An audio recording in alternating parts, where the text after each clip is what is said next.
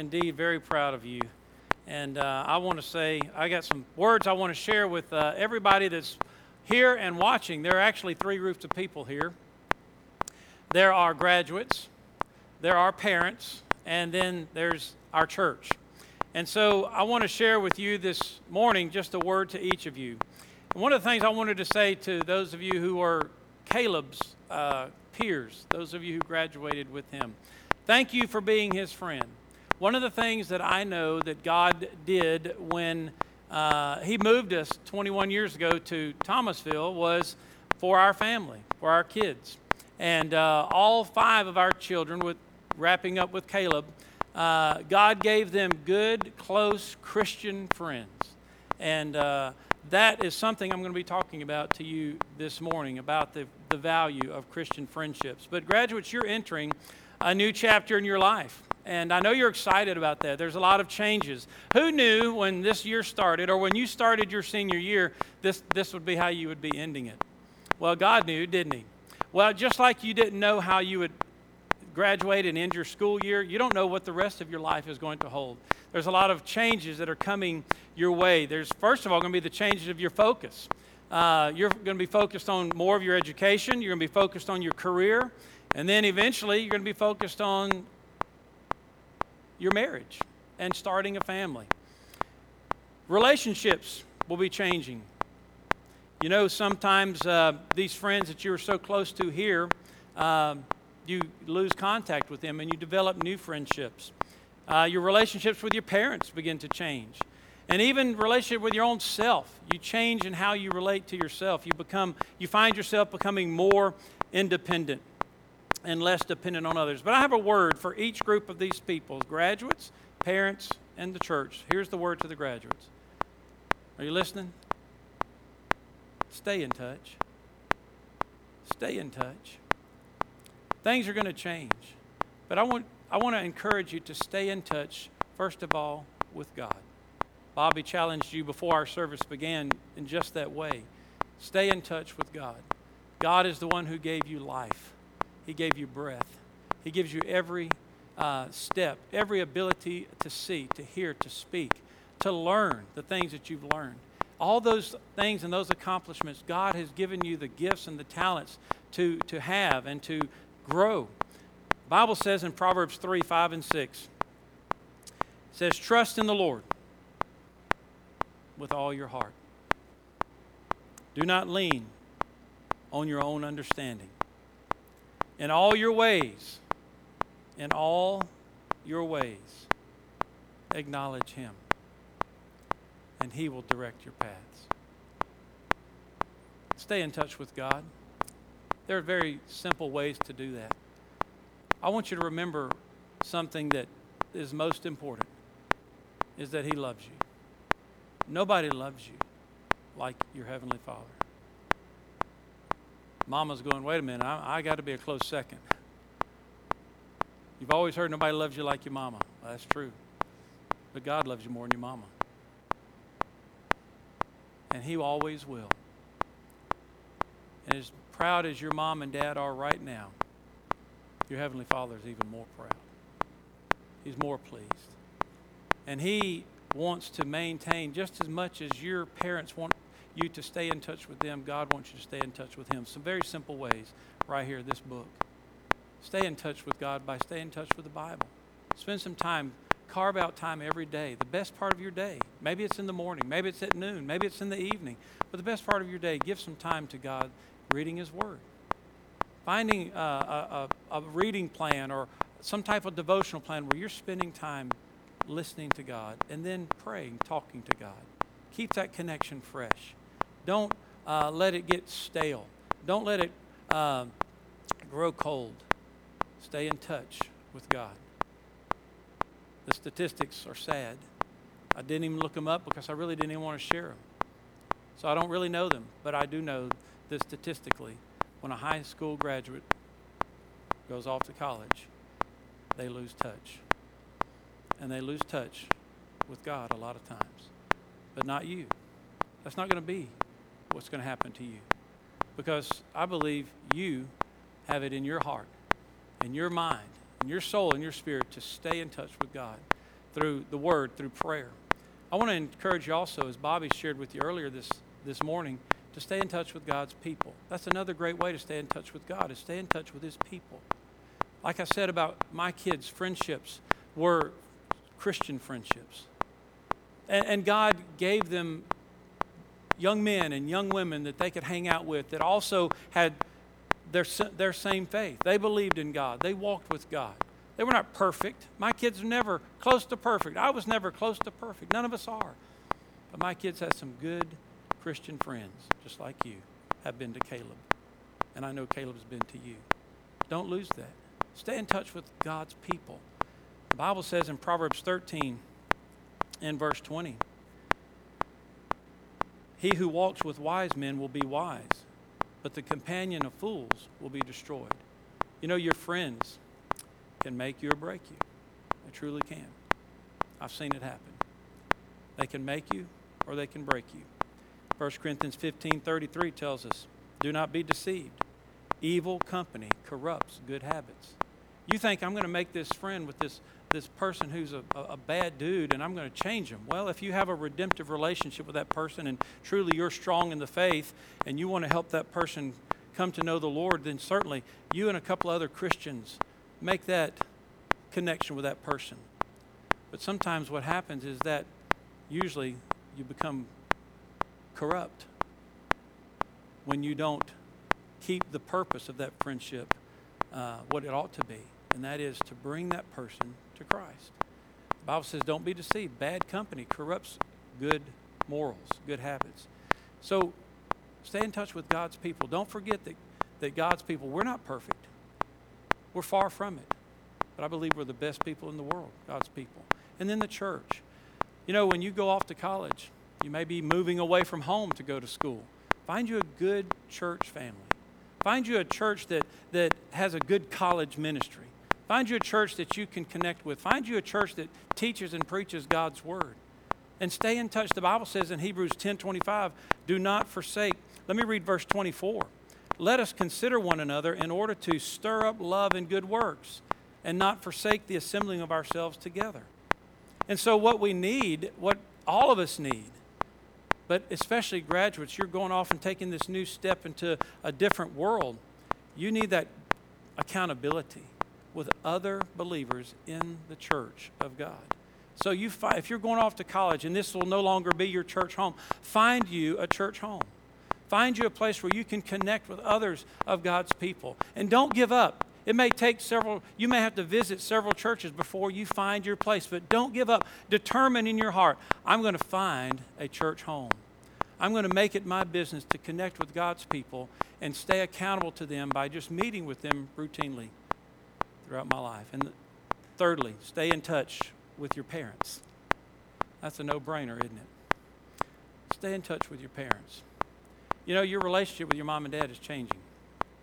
You've noticed it. It's going to change even more.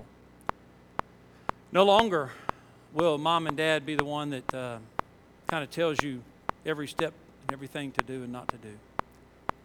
But the Bible says in Ephesians 6 2, verse 1 says, Children, obey your parents. Verse 2 says, Children, honor your parents. So you've kind of graduated in that relationship. You've graduated from obeying every single thing they tell you to do you know, I remember my curfew was 10:30 when I was growing up. Listen, that was 10:30. My daddy's philosophy was nothing good happens after 10:30. And all my friends could stay out 11:30, 12 o'clock, nope, 10:30, and I, I better be there at 10:30. But when I went off to college, my dad wasn't there, and I didn't. The curfew was lifted basically. He, I didn't have it, so that was new to me. My relationship changed like that. But I knew I wanted to honor my father. No, I didn't come in at 10:30 when I was in college. But I remembered the principle. I remembered the morals. I remembered that the things that my dad would want me to do and the things that my mom and dad would not want me to do. And, and I carried those with me. I didn't do it perfectly, of course, but I honored them. Stay in touch with your parents. Keep communication open with them. You're going to call them frequently.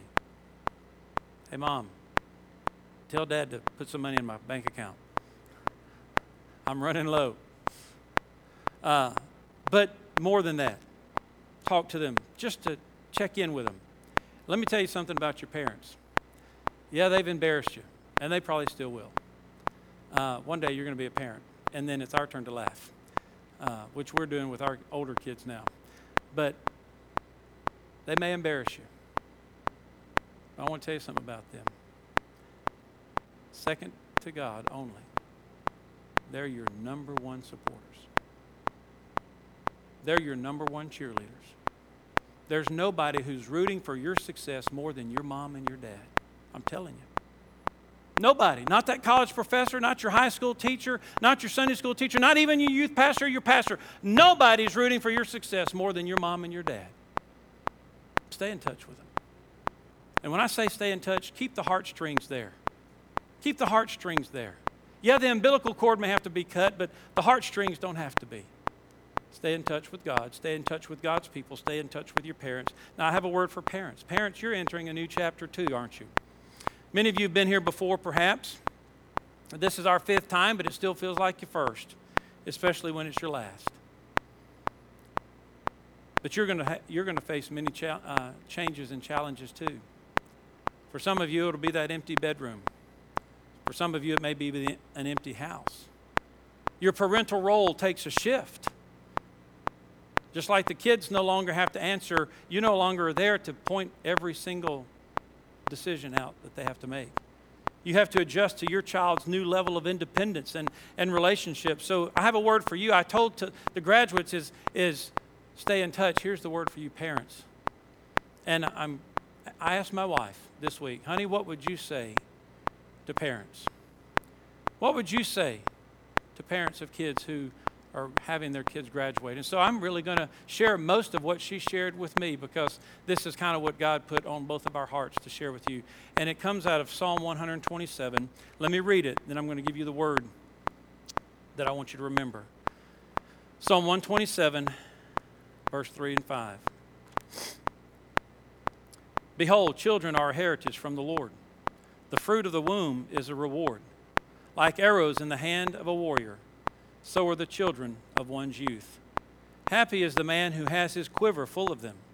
They shall not be ashamed, but shall speak with their enemies in the gate. So here's the word for you parents let go and hold on. Let go and hold on. You've had those arrows in your quiver for 17, 18 years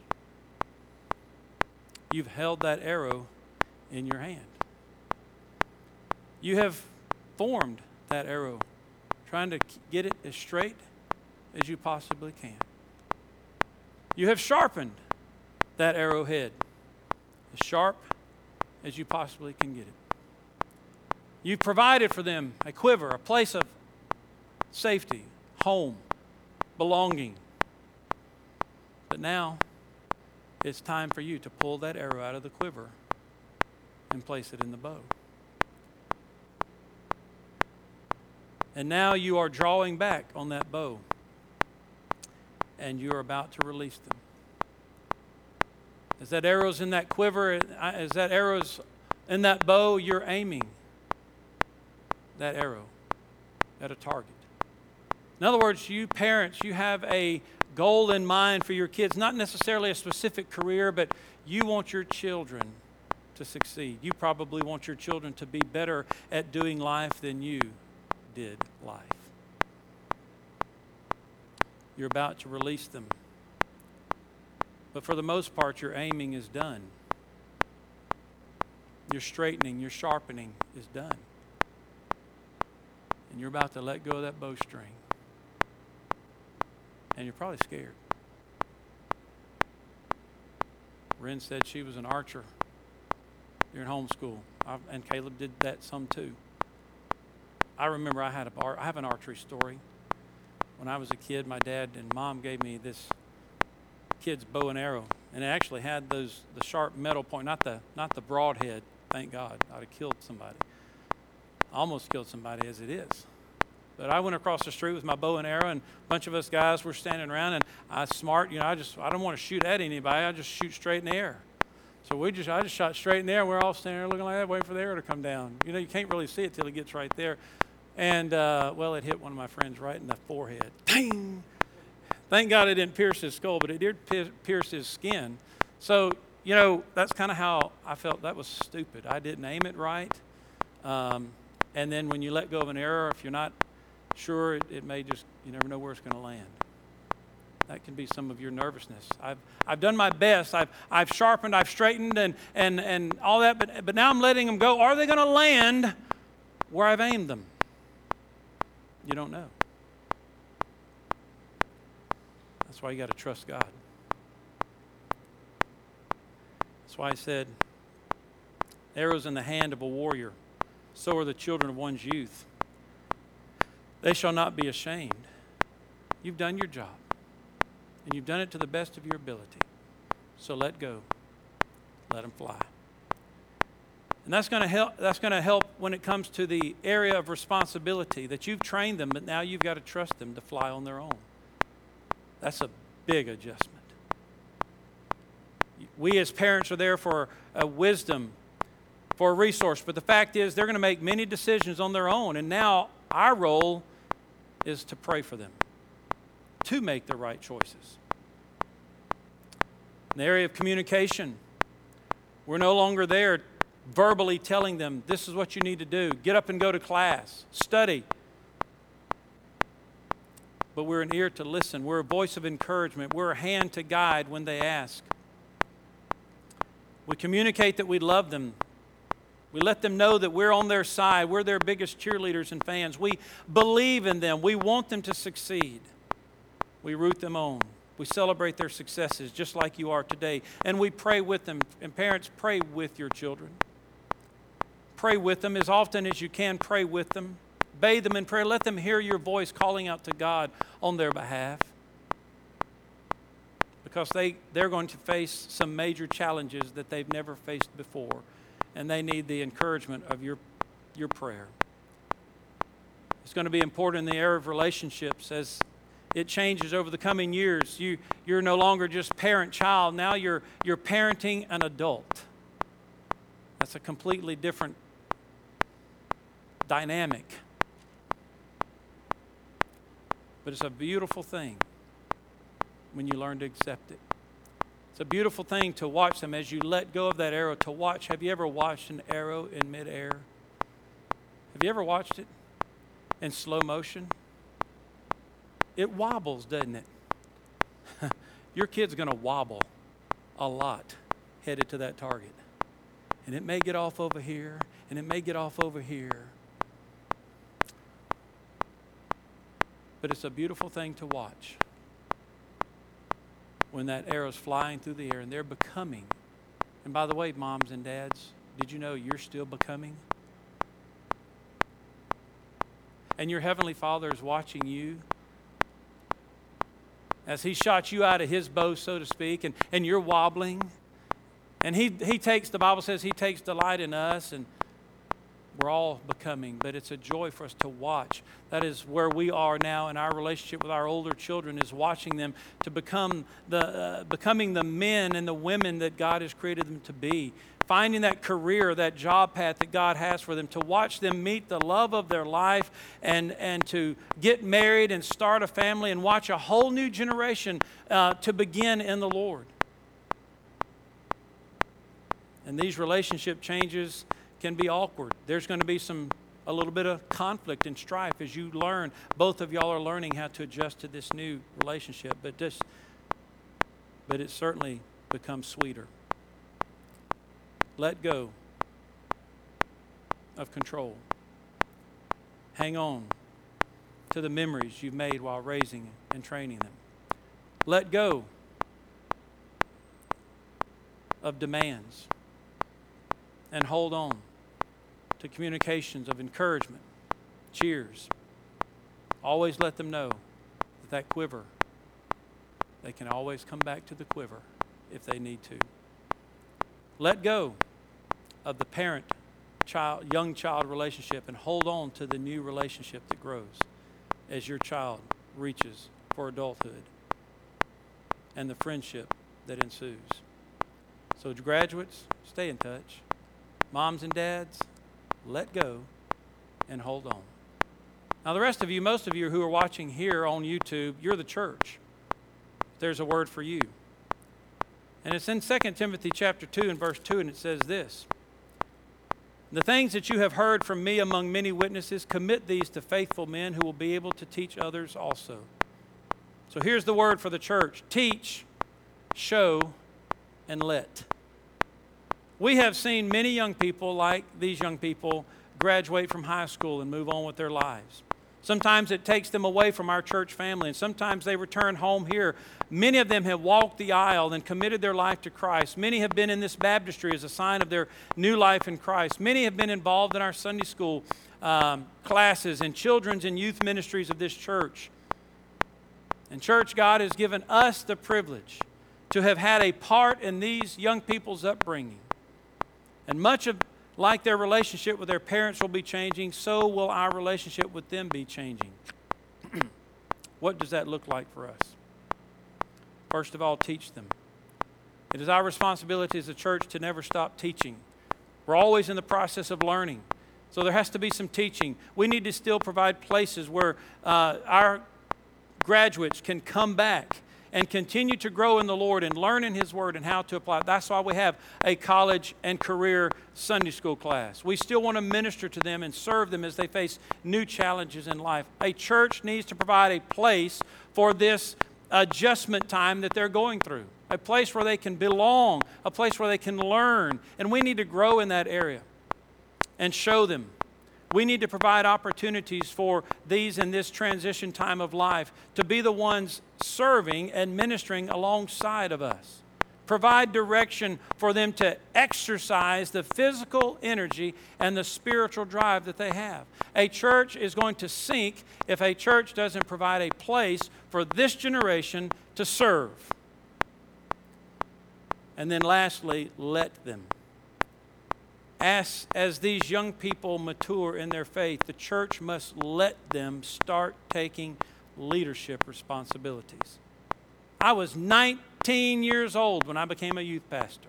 19. Anybody in here 19? Grant. Grant, I was a youth pastor at your age.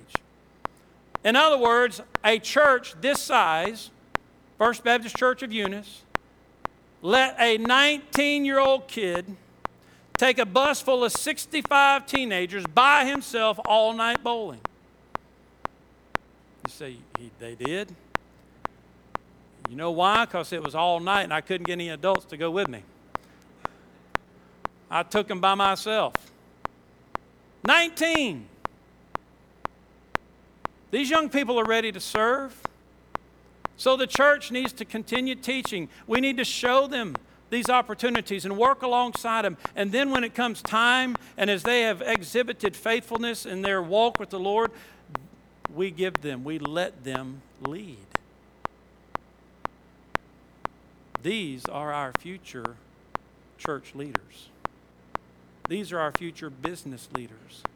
These are our future political leaders. We need to let them these are our future Sunday school teachers. They are our future children's and youth leaders, our future music leaders, our future pastors and, and missionaries. And this model that I'm saying to you as a church to teach, to show, to let, that was the model Jesus used with the disciples. He taught them. And then he walked with them for three years and he showed them how to do ministry. And then he left them and he let them do it all by themselves. And they turned the world upside down for Jesus. I believe these young people in this generation can really spark a revival if we let them take some leadership and responsibility. So here are the three groups, and here's the three words graduates, stay in touch with God, with God's people, and with your parents. Moms and dads, let go. Let that arrow go. Don't let it rot in the bow or the quiver. Let it go. But hold on to the heart of that child that you've spent 17, 18, 19 years training and winning. In church, we need to teach, we need to show, and we need to let them lead and serve. Let me pray for us. Father, I am so grateful for this church and the impact it has had on my family personally. were five of my arrows, this church helped me to shape and to sharpen. I'll be eternally grateful for Dawson Street Baptist Church for that very reason. For this church giving them opportunities to serve and even to lead. And Lord, I pray that this church would do the same for these young people who are graduating today. Lord, I pray that you would help them to exhibit and live a life of faithfulness as they stay in touch with you over the course of their lives. Lord, that your word would still be precious to them, that your church would still be a major part of their lives, your people. And Lord, that the relationship that they have with their parents would grow and blossom into something, yes, different, but even more beautiful. And God, help us as the parents. Help us to make the adjustments that we need to make, Lord, as we let them go. We let go of that bowstring and watch that arrow fly. That we would encourage them cheer them on and support them and continue to pray over them and with them. Father, I pray that you would bind and rebuke the devil. I thank you, God, that he is not almighty like you are, but he is our enemy. And he's working against them to pull these young people and their families away from you. I pray that you would not let him have his way over their lives, that you would preserve them from all evil, that you would preserve their soul, that you would preserve their going out and their coming back in from this time forth, even forevermore. For your glory and for your honor.